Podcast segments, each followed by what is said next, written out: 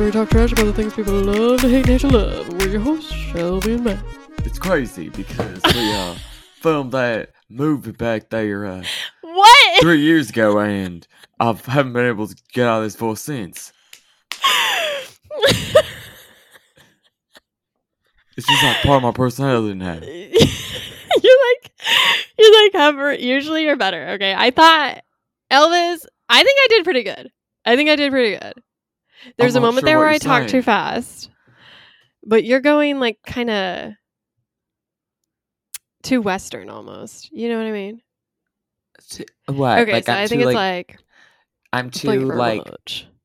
You got to drag it out. You know, you want to talk about it low. I feel like we are saying we are doing the same voice. no, you're like, Wait, okay. you're I, like, I'm country. I have to tell a story about about it's tangentially related to this. So Pride was last weekend. okay. Me and my friends went to get our nails done at a like a nail place in Brooklyn, and I got Right. like rainbow nails. Cute. Um, yes, Derivative, but cute.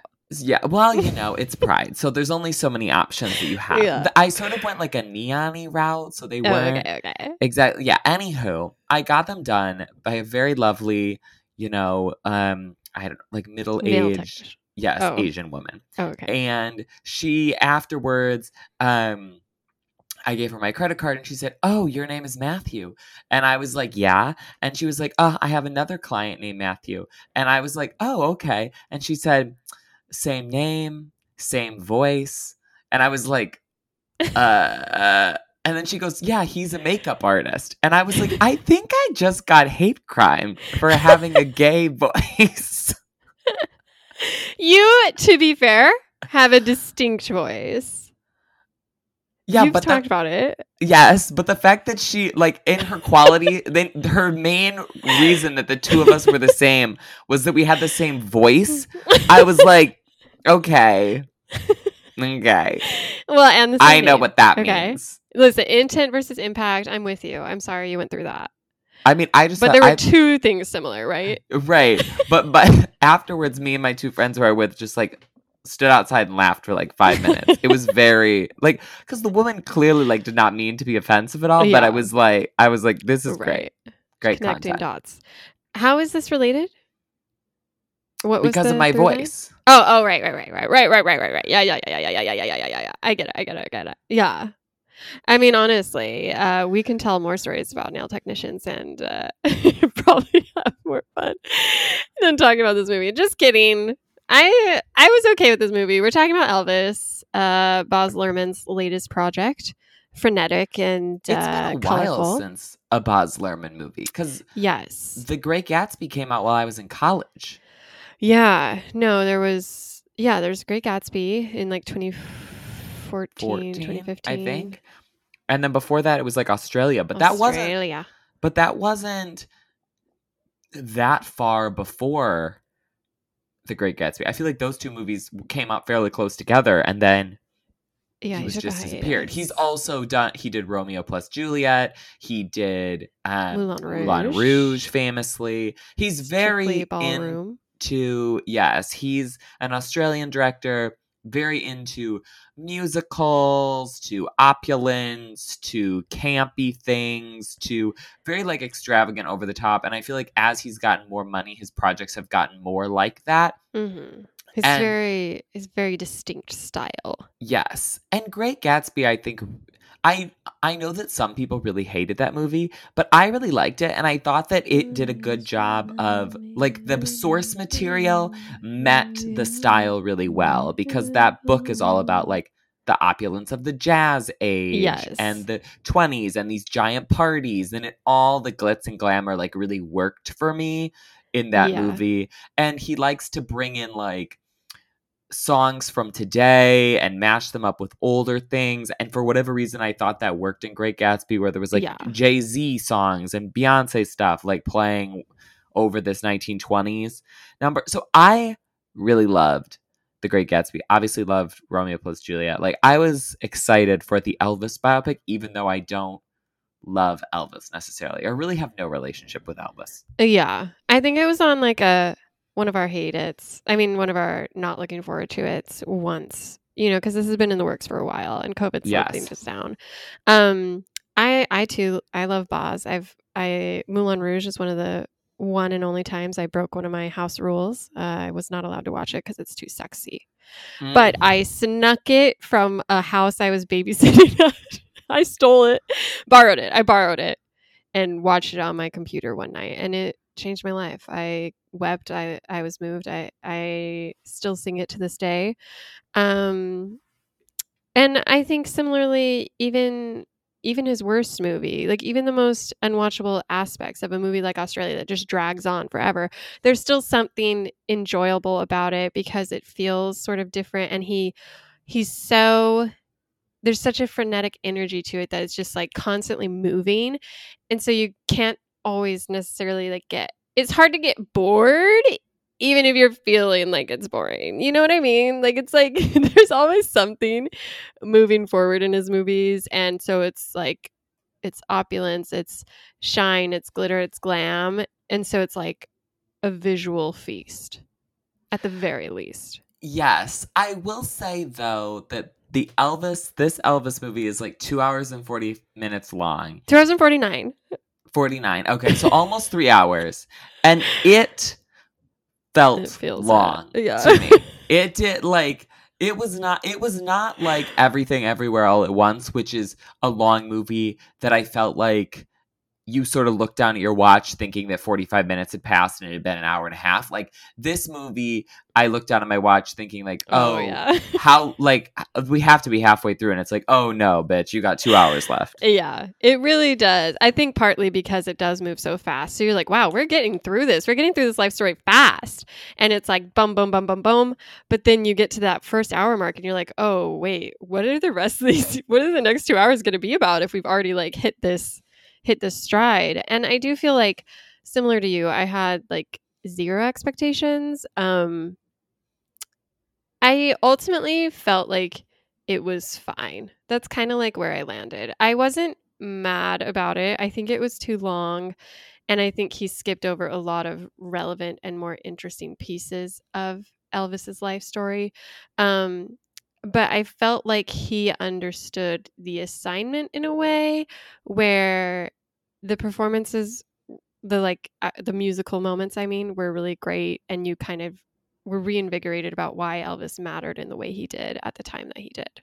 see i actively i think disagree with that i think that this is i should be in the tank for this movie because it's so campy and it's so musical Yeah. and those are things that i love but i felt like fundamentally this was a bad movie and even the sort of musical scenes i wasn't able to like there were thing there were parts of it that i liked but they were so frenetic and oddly mashed up and i felt like they really weren't in service at all to the storyline i felt like the storyline was confusing i got to the end of this almost three hour movie about elvis and felt like i somehow knew very little about elvis fair, even yeah. still and didn't know even what we were supposed to take away from this of like That's well was elvis a good guy? What is elvis a bad guy? Like should we like him? Was he talented? Was he not talented? Like i had it it felt like watching a very long like sort of chaotic music video and not and then trying to like piece together what you took from it afterwards. And this is obviously a very different movie but it just so happened that last night I went to a screening of Hairspray, and while I mean, and Hairspray is based on a Broadway musical, so Yeah. so very different films. But while we were watching it, I turned to my friend and I was like, "You forget how little actual non-musical parts in Hairspray there are. Like the story." tells itself so well that like you don't really even need scenes because the Mm. mu- the music and the like interstitials and stuff like just all it's such a tight film where it's telling this story that has lots of different characters but it and it doesn't feel like it's giving anybody like a short shrift but at the same time it's it's moving through stuff so quickly where elvis i feel like really the whole you had three hours to just tell me elvis's life story and i got to the end of it and i felt like you didn't even do that and that was I- insane to me I I agree, but I think where I give some let's call it grace. Uh I think what he what Baz Luhrmann was trying to do here was not do a true biopic in the sense of like the imitation game or theory of everything or whatever where you get the long historical like journey i feel like he uses this frame story to show his intentions and the frame story is it starts with the death of the colonel his his manager and then the manager tells the story.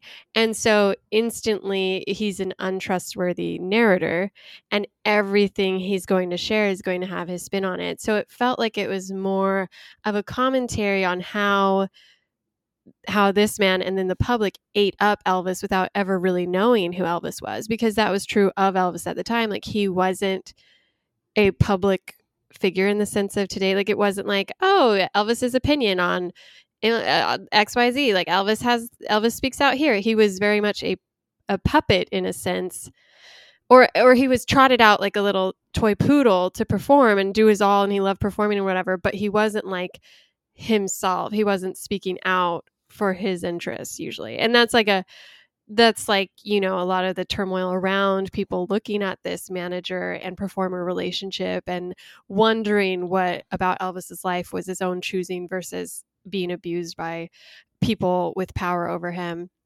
And so to me it felt like baz was trying to play on this like you can't really trust what i'm telling you um, but i'm going to tell it in like a loud and frenetic way and um, we're going to celebrate the energy and uh, enthusiasm elvis was able to bring even in this tumultuous life that he led. That being said i i think it was very forgiving of a man who in his own complications was pretty problematic. Well, the I feel like if that was his aim, he also didn't succeed on that front because you not only like you I felt like you didn't really understand who Elvis was in a meaningful way uh, or and the film, film didn't really have a take on Elvis like oh he was great, he was bad, he was this like it it uh, because it is coming from the Colonel Parker point of view which is the character that Tom Hanks is playing with a weird I am the accent. snowman. He's And my I- snowball.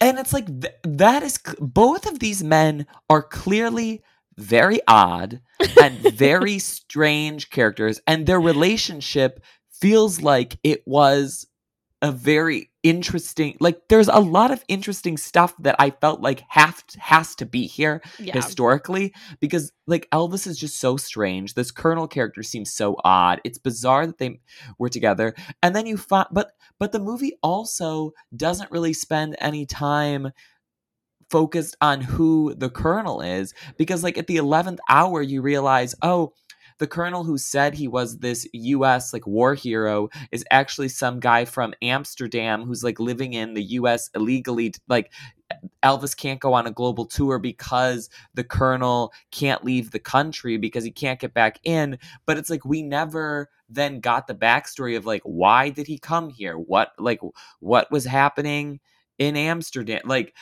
there was yeah, an interesting I don't know if backstory we there know. that we did not get. Yeah.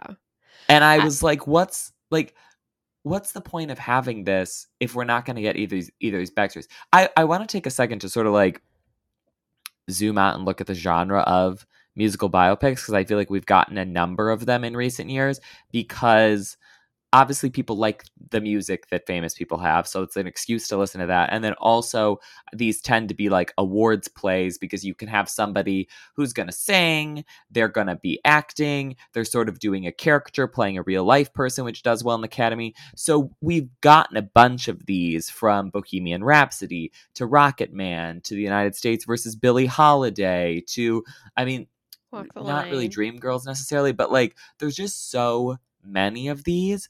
And I feel like kind of fundamentally they are flawed because one, I don't think that the the journey of most musicians is somewhat similar in that they are artists who then sort of get exploited and then become famous and lots of them meet tragic endings so it's not there's like not that much of interest there kind of once you've seen the story but then also most of these are produced with the help of the estate because they need that in order to use the music in the movie. And the estate doesn't want to portray the person in a horrific light.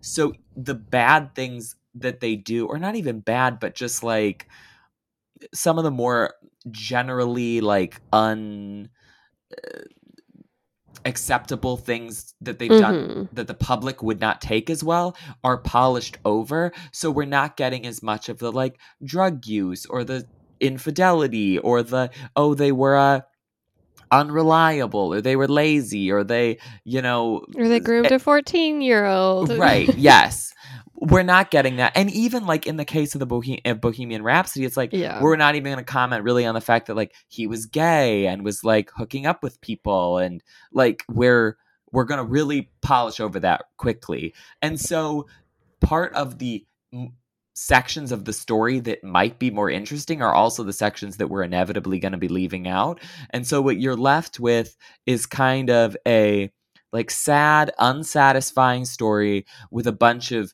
musical numbers intercut and they usually tend to be long and i just don't know like i'm like what is the successful version of this that is beloved that these people are aiming for because i feel like i've seen a bunch of these in recent years and i haven't yet to be like wow that was exquisite like i think rocket man is probably the best one oh, but yeah. Well, I mean, you know, taste is subjective, and a lot of people loved Walk the Line. yeah Um, a lot of people love Rocket Man. I agree. It's like the same with biopics in general. It's impossible to water down an entire life that will please everyone with a two to three hour window. And um, yeah, I think your added note on the music does create an interesting issue. And while they got permission from Elvis's family to do this, Elvis's family was not like involved in it at all. Unlike, I mean, I think uh, Elton John was Yeah, Elton doing John Rocket was- Man yeah. and like yeah so so they weren't like hands on in the same way but they ended up really loving it at least um priscilla and his daughter uh leslie marie. Wait. Lisa marie. Lisa marie. And um and so it is kind of interesting because you have a lot that makes someone famous and a lot of opinions around that both good and bad. You have the personal private life of a person and you have the public persona of a person.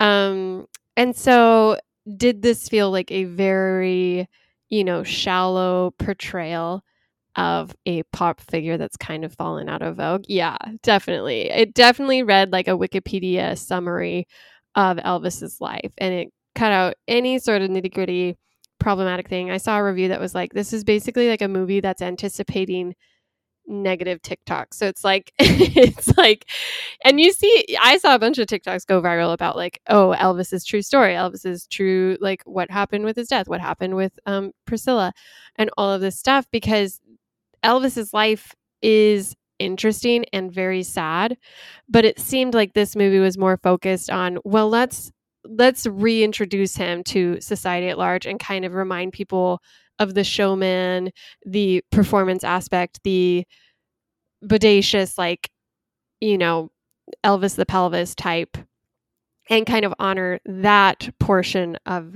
this man's life in the hopes that it'll draw attention to him anew. Yeah. Uh, uh, yes, I think that is a move that they were attempting. I don't know if a lot of people are going to watch this and go like, "Oh, I need to start going to listen to Elvis music." yeah. Um another po- another thing that I think that they sort of pulled a punch on here is and again, I don't know very much about Elvis's real life, so I'm like solely going off of what they show in the movies, but he has like a in his growing up like has a closer proximity to black people than most white people did because he was poor.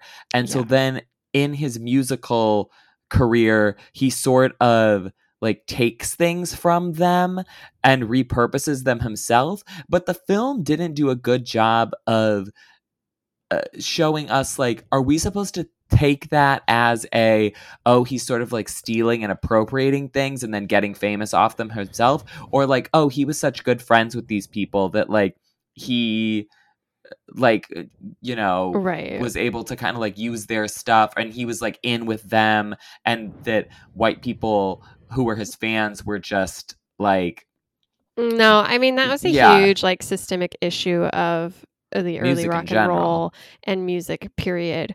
Um and so like historically what would happen is anyone would write a song and then they would these white performers would be able to buy that song, purchase that song from the black creator and then use it themselves like sort another of another plot of hairspray yeah, yeah, exactly.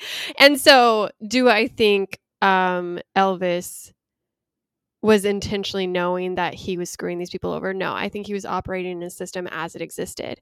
And so, it is kind of a problematic situation. And I think this movie is interesting in that it seems to be trying to say, like, oh, see, he loved black people. Like, he understood that that's what his influences were. He honored them. Like, yes.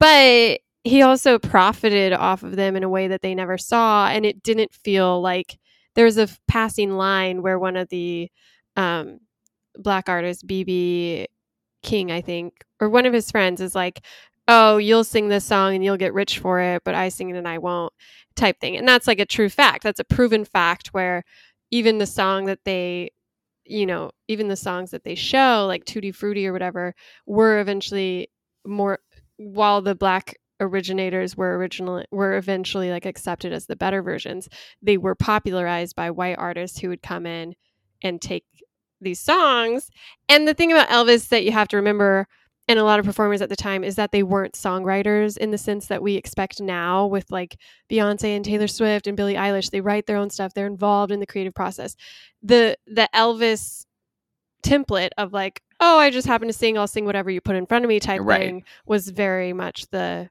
the bread and butter of music. So it was kind of an interesting part. I appreciated that one, they made an attempt to name those original black artists in this film. yes And so that highlighted that for a lot of people, I assume.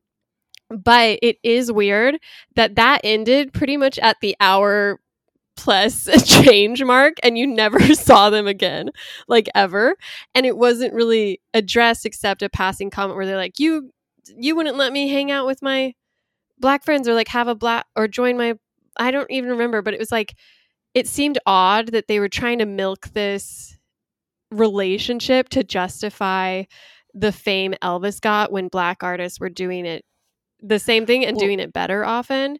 I- um I never really explain it later Well, part of the reason why they were so prevalent in the first half of the movie was because they were showing that that was where the inspiration came Right. from for like Elvis's sort of signature dance moves and stuff. Like they kept switching back to like church revival yeah scenes and saying like, oh, that's sort of where he got the shaking from was from like watching people in like Pentecostal churches yeah. which I was like, is that like is that true? I, it, Yeah, it felt like know. a stretch to me in watching Yeah. it, but I mean, again, I don't know. The Right. but then yeah, once we got into the second half and it became more of a story about like the evil manager and him and his wife, that that kind of fell through because it's not really like Elvis's career developed very much yeah at least from the movie. It's like he sort of came out with a signature style and vibe. They tried him in movies, which he did okay at. Then he sort of fell off and they put him in this Vegas residency where he just kind of kept doing the same thing and people would come and watch him until he eventually died. Yeah, I mean, I I think where the movie does a disservice is pretending this is like a realistic timeline because they obviously make a lot of oh, a lot of uh generalizations and skipping and and pushing together of storylines and like all of that. So it wasn't necessarily like factual how that second half goes. He clearly needed a triumphant moment, and that's meant to be this climactic um, Christmas special that he takes control of, and and it Oh, becomes yes. sort of a a comeback stage. And none of that really like. I mean, it happened technically, but Elvis was making music, and some of his more popular songs came. I'm pretty sure came after that special. So it wasn't like he even was like outdated after that and just like had a lazy Vegas show. But yeah, similar to you, I don't know much about Elvis, but I was like this sh- this seems like we're missing something because the things that this movie wanted to emphasize, which was like, oh, I'm so sad Martin Luther King got shot and oh, I Oh I love there my wife. so much weird current event stuff in here that just did not like it it wasn't like it wasn't like a Mad Men episode where like the current events things like mirror the stuff that's going in the story or like have some kind of importance to it. This was just like, oh, it's Elvis, Elvis, Elvis. Oh, Bobby Kennedy got shot. Elvis, Yeah. Elvis, Elvis, Elvis. Oh, Martin Luther King Jr. got shot. But it wasn't even like a montage of sort of like, here's what the times were like, baby. Yeah. It's it, uh, yeah, they're just so strange. So many weird things in yeah this movie. and it all felt like very mm, this is made up. Like that was those were the moments that felt the least um realistic or sincere to me was when he was like feeling sad watching tv and i feel like eh, that brings me to like what worked and what didn't because i really liked austin butler as an elvis performer. I think he did a really good job of having that like sort of sexual charisma and the body language and and mimicry of Elvis on stage.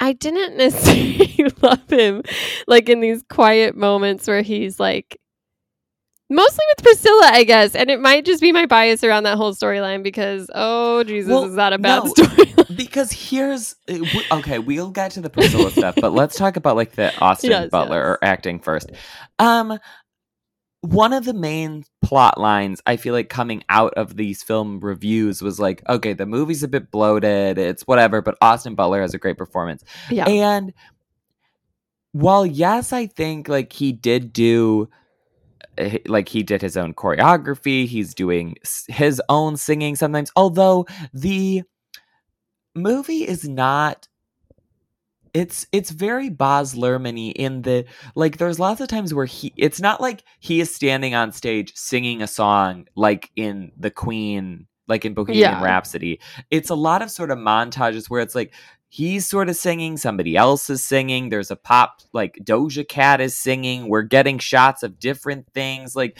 so it's he doesn't really have a lot of numbers where it's just like him performing. It feels like they're all sort of combined with other stuff, which I do think takes some of the power away from his performance.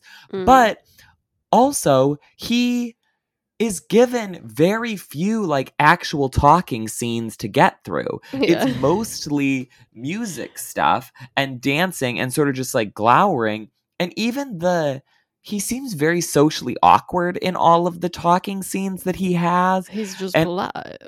but he's sort of like he like can't make eye contact and is sort of always looking down like oh like he's sort of shy but then he gets on the stage and he's like crazy Yeah. and i don't think that they gave him very much dialogue so the reason why the scenes with the priscilla are bad i think is because for for the most part those are the only scenes of prolonged dialogue that he has. Like there's a couple of them with the colonel but that's not there's not a ton of them and a lot of times the colonel is interacting either like with priscilla with elvis's Yeah. mom with elvis's dad like with somebody else and elvis is sort of just like taking a back seat to it. So i don't think that the like in some ways this is a good performance but ultimately i'm like uh, this isn't doing that much for me yeah, that's and interesting. crazy that Austin Butler is now like was so method that yeah. he's still in this character was like, because it's like, well, what exactly did you have to do as this character?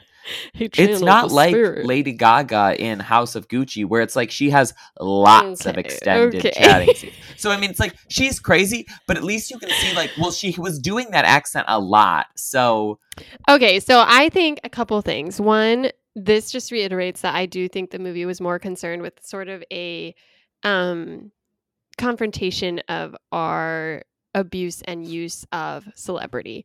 And so that's why I feel like Austin Butler, as the titular character, was still taking a back seat to um, especially the Colonel's point of view. And I think it's better in the first half, like all before that Christmas special. I think it's all before Priscilla, really. It's like, I felt like it was a good movie, strong movie, interesting. But I do think second point that the sequence of like the Elvis the pelvis, like you guys told me not to dance, but I can't help it, you know, and then the Christmas special and the final showdown where he's yelling at the colonel backstage. I think those were proof of a good performance. Uh.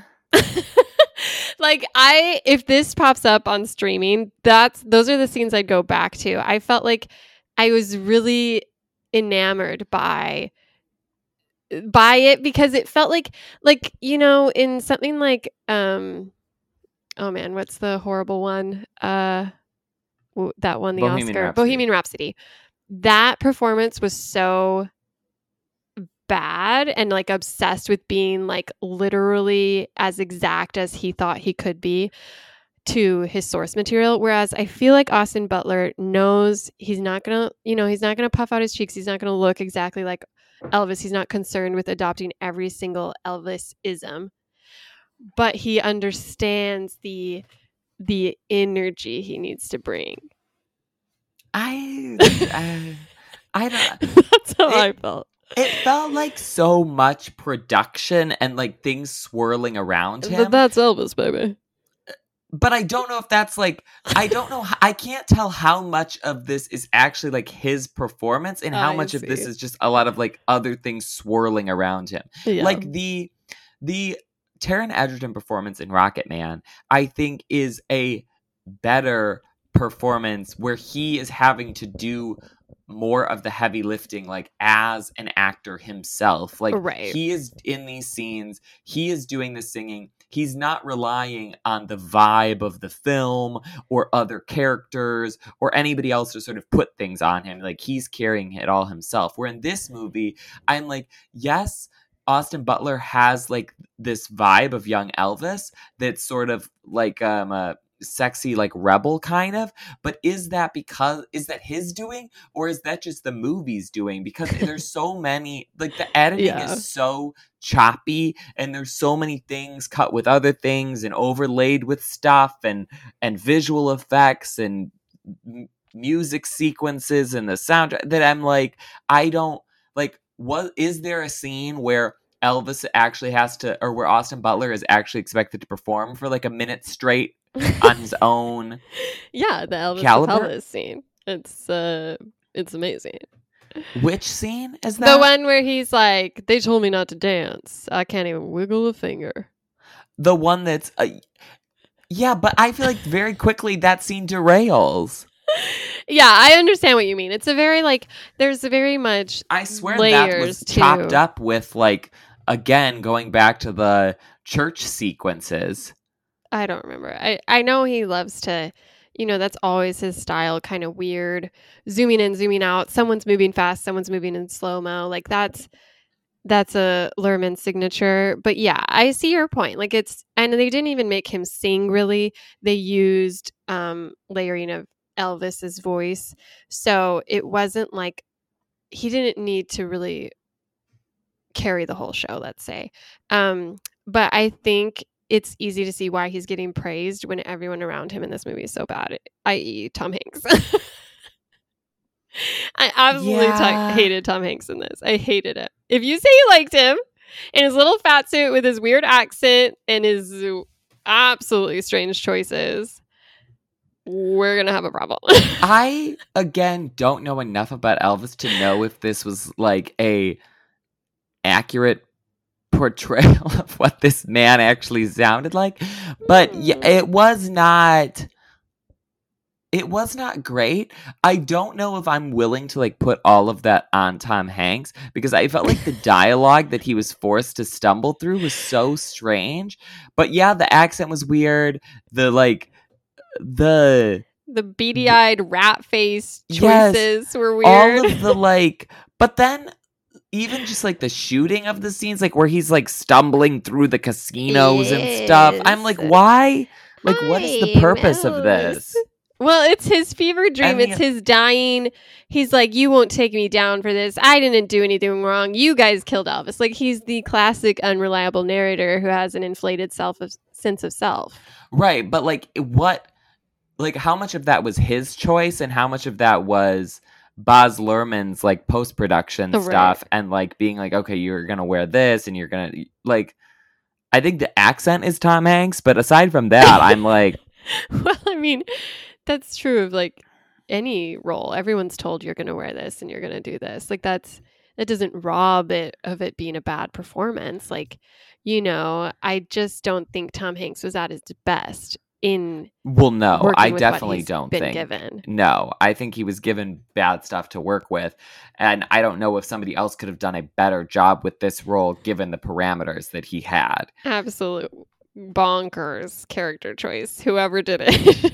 Well, but I think it's like an like this character had like Anna Delvey accent energy Yeah. where it's like it's a someone from the Netherlands attempting to be a southerner. yeah, it was very So weird. I don't well, yeah. and it was like I really wish that yeah, like that the that Baz had dug into kind of the weirdness of this guy because it it yes. I think he's That's asking the you- interesting story there.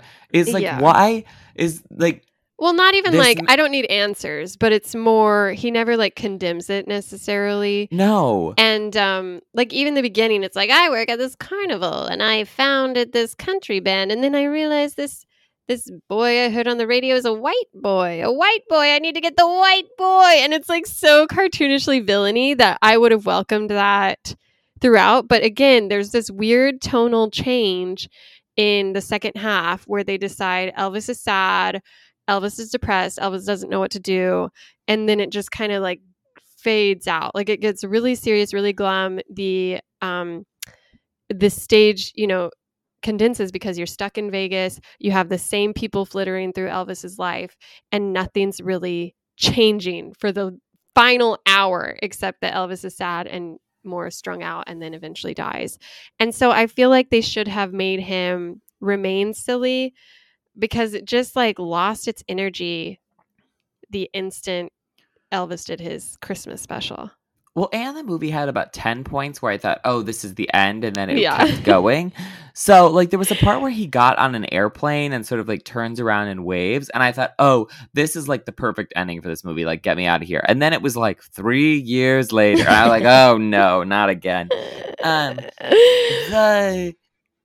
Yeah, the the all of the acting choices, all of the, I, but I feel like a lot of the issue with this movie was the writing. Like that's what I am blaming most of the problems Yeah. on because I feel like the writing was subservient to the aesthetic choices that they had that there Yeah. was like Baz Luhrmann obviously wanted to make a movie about Elvis um wanted to do these sort of fun uh you know over the top musical numbers because he loves music loves wanted to do a bunch of crazy elvis costumes which also makes sense and then Yeah. the story sort of was you know cobbled together because the colonel parker elvis relationship does seem very interesting like colonel parker is this con man who has somehow managed to like get his teeth into the biggest pop star of yeah. In the world's history and control everything about him and eh, then like finally sort of met his comeuppance and uh, but that relationship felt like e- there was a lot of interesting stuff there that either we don't know about or the movie just didn't really get into because it wanted to spend most of its time on the more artistic stylish musical aspects. Yeah, it plays very much like Cliff Notes. Like, oh, I realized you can make merch. Oh, I uh, I signed this deal that I'm not going to mention for five years for Vegas, and I'm not going to tell you why. And so it doesn't feel like it's digging into, well, what did Elvis think? What did what happened there, and how did this get so bad so fast? And what's interesting is it it was even worse in a lot of ways than what they portrayed here. Like as far as Elvis in Vegas, like having this in obscene diet and and the drugs and alcohol binging and following doctor's orders and all of that was like well not the food part but the alcohol and drugs was touched on but it wasn't like fully explored or condemned or played with and i feel like what would have worked better instead of like doing a straightforward biopic i think they should have gone the route of something like and, and not exactly so stay with me here but something Okay. like how the greatest showman literally just like oh interesting nugget from this person's life i'm going to come and make an entirely fictional story out of it i feel like they should have done something where instead of worrying about hitting every signpost in elvis's life they just took one or two themes of it one or two moments however you want to cut it and build an entirely like fictional almost dreamscape around it which might feel disrespectful to the party like the real people involved or whatever. Maybe that's cause for a reason for sticking more to the facts but i just feel like it was burdened by wanting to hit all these notes but also skipping over some pretty big ones. I think that what they should have done is taken the route of Judy, which is objectively a, not a great movie, but of somehow of picked a moment in Elvis's life later that Mm. was smaller, that had more of a story arc to it. being the ricardos Yes, like uh, yeah, again, like a being the Ricardo situation, and really followed that like you know month, like Yeah. oh we got to get this concert together, like that kind of a thing, and Yeah. then you could have obviously included some flashbacks to earlier stuff and put those in, but you wouldn't have need to hit every single time line. You could have just sort of hit the ones that made the most sense or were the coolest to include. yeah And then also it would have given the story a little bit more structure. And I don't like the Colonel Parker frame story because I feel like that doesn't really make sense unless you're going to really delve into who Colonel Parker is, which the movie does not do. yeah, Um, I think a more interesting frame would have been like a his daughter or his ex-wife being like I'm sick of people remembering the like bad and sad and just like I want to remember the the start, the dreams come true type and Yeah. just do the early life almost. more like a Jackie kind of a situation. Yeah, where it's just like let's celebrate the fun and and honor how he got here and whatever, but we don't have to like cuz they didn't delve into the sad descent. It was kind of just a rushed finale. And I think it all goes downhill when it's like he's conscripted into the military and and the movie's like he started hanging out with his teenage daughter and it's like i mean let's let's say it she was 14 it wasn't like a 17 year old or an 18 year old even. It was a 14 year old child hanging out with a 24 year old man who literally told her verbatim that he likes them young because it it makes it lets him turn them who into who th- he wants them to be. And then kept her holed up in graceland for my i think four five six years before society told him that he had to marry her or else uh, people would start judging him a little harshly. And so then he married her. And when she got immediately pregnant, he told her, Man, I don't know if I can have sex with you again. I've never been with a woman who delivered a child. I don't think I'll like it. So there's a lot going on that was gracefully set aside. Um, and I think that's true of the critiques of the Colonel character as well. But Elvis is an interesting figure. He's an important his, you know, pop culture figure. But I think this movie in a rush to kind of talk talk about it all failed to really dig into why. Well, also there is the issue of like most because this also like sort of came out a little bit when Selma came out of the yeah. Uh, these figures who were very popular and great like in the mid century or even before that like were able to get away with lots of things that now in today's culture were like no that's like not a good look for you but people were sort of like oh yeah that's normal at the time so when you go back and do a biopic of them you really have to figure out how you're going to handle those more prickly elements uh, like with like the fact that MLK like had cheated on his wife um and I think that the key, like I feel like you sort of have to steer into them at a certain degree. Like th- this movie tr- by trying to make Elvis look like too good of a person, like sort of robs it of the more interesting details, but also makes it seem like very inaccurate. Where I think they could have made a more interesting movie if they had kept like that kind of stuff in there, but then it would have made Elvis a less like shiny figure. But ultimately, it's like he sort of looks like a not like it's not like he's coming across great in this version either. So I'd rather have like a truthful version where he seems a little bit worse than I don't know. It's, Yeah, it's, I think are, it's so hard, and it's and I feel like that is another reason why I just sort of like don't like these biopics because you have these characters, you know, like Winston Churchill or whoever, where you're like, this person wasn't. Like, yeah. Like, they were great in some ways, but they really sucked balls in other ways. Yeah. And you have to sh- give us both of that, or otherwise the whole thing feels fake. Yeah, it's true. And I think I think one of the problems in this movie is that it tries to present him as this victim, but it doesn't actually give us like real credence for that. It it doesn't paint it as like he was manipulated. I mean, it does, but it Well, didn't feel as colonel- harsh. It feels like he's just kind of colonel.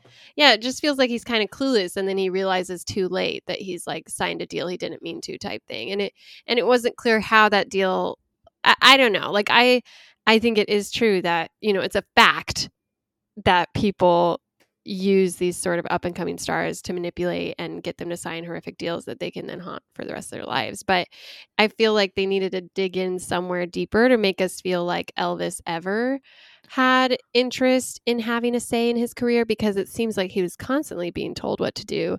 Um, whether that was the Mrs. people. Turnblad as your Yeah. agent because Yeah. she was reading the contract and she was not yeah. gonna let Pinky get one over on Tracy. Exactly.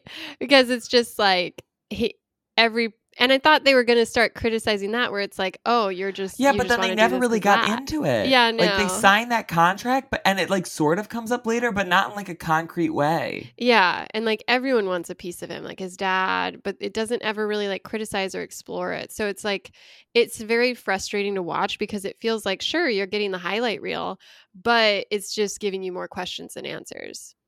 Yeah. Yeah. Yeah. So I feel like it's like watchable if it's something that interests you, but it is very long. And honestly, it's so long. just like leave after the Christmas special, and I think it's a better film. well, I actually watched this in two sittings oh, Matthew. because I Fake. Well, no, I went to the I went to see it and then my friends texted me were like, "Hey, you want to get dinner?" and I was like, "Oh yeah, I'm bored." So then I left and then 2 days later I was like, "Okay, I'm going to I'm going to I'm going to get another ticket and just go like halfway through and watch the second half." So you like missed the whole Christmas special. You like no, I accidentally saw the timed whole it. Yeah. film. but That's pretty funny. but I saw it in two sections. Uh, luckily, I think that because this like I think that Rocketman was a much better movie than this. yes. I think the fact that Rocketman came out like at a similar time and did not get that much awards attention means that this I think will also and same with like In the Heights. I think this is just in that slot of like not quite um late enough to hang on unless it's spectacular and I think those other movies were better.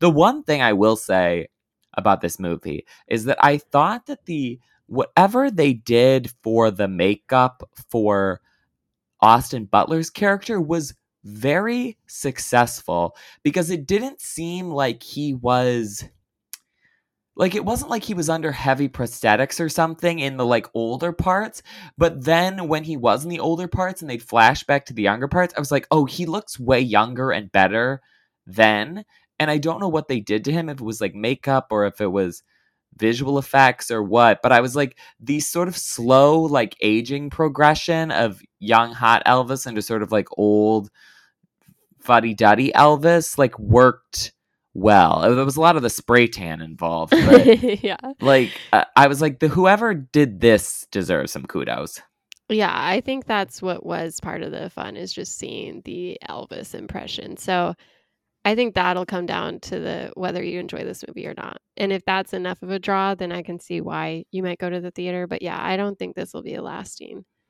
impact or ranked high even in Baz Luhrmann's uh, filmography. I have listened to the Hound Dog song with Doja Cat about 50 Yeah. times since seeing this. That's a good one. Also, I did for like I have forgotten some of Elvis's better songs. Like Yeah. Suspicious Minds is good. I do like the one from Ocean's 11 that's like little less conversation. a little less- Yeah. All right, mama. Um, I also feel like it was strange. I really liked the musical notes in the beginning with like Doja Cat and stuff, but then those stopped too once he left Memphis. And I was like, uh, you got to give me something to care about this Vegas stint because it is absolutely dull. Well, also, didn't Elvis like sing a lot of like Christian songs at one point? I, I feel like know. that was something that I knew growing up is that like Elvis was sort of a like religious figure because he sang so many like church songs, but we Mm. never really got that in the plot line. Yeah, so I don't know. Well, I guess we just need to read an Elvis uh, biography next. I will not be doing that. that sounds terrible. Um, you don't have time anyways because you have to spend 12 to 15 hours watching stranger things this week oh gosh, I keep forgetting. Okay, I'm gonna start that tonight. I'm gonna start that tonight. yeah um when you get a text from me on Sunday that's like, "Hey, um, let's push that back a week. Just don't be too mad at me." no we have to give the people what they want they were mad we didn't do it for the first part so They were? Who? Yeah our followers dm'd me Okay. they were like are you, guys not talking about stranger things And You can like, say that truly because I never check the Instagram stuff. You could be like, our followers are desperate for us to do an episode on French toast recipes, and I'd be like, okay. Yeah. Well, you've heard it here. If you want to talk to me directly and never ever Matt, then you can just DM us on Instagram at PS You're Wrong or send us an email at psyourwrong at gmail.com. Or if someone could fact check this, like DM me. Be like, we. I never said that. Okay. okay. Well, I have to go because I have to go watch a Demogorgon eat Will Yeah. Byers. Demogorgon is like three seasons ago. What? Who cares? Okay, I'm leaving. This was uh, Matthew has left the building. Oh, yeah. Goodbye.